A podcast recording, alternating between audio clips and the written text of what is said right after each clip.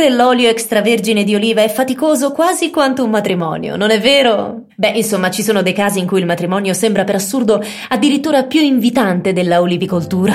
Ad esempio, se fate olivicoltura in Liguria su quei terrazzamenti a precipizio sul mare che solo a guardarli mi slogo il collo. Io se nascessi olivicoltore in Liguria, preferirei sposarmi che salire su quelle fasce piene di bisce, che io se vedo una biscia muoio prima di prendere il primo contributo, a pulire tutto a mano perché mica posso entrarci col trattore, eh? e poi i cinghiali di notte, magari nel mio oliveto ci fanno i rave. E ancora, magari ottengo un raccolto buono per fare tre bottiglie per colpa del meteo, che ormai non ci sono più le mezze stagioni e grandinano pietre grosse come menhir. Ma questa sono io.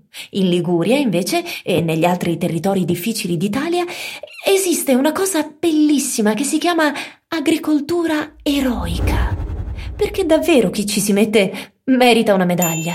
Se non ci fossero i contadini a coltivare oliveti, la Liguria, ad esempio, sarebbe già franata tutta. E vi immaginate il disastro? I piemontesi avrebbero lo sbocco al mare. Razione K. Conosci il tuo cibo. Dosi leggere e a velocissimo rilascio per sopravvivere in un mondo dove tutti dicono qualità. Qualità.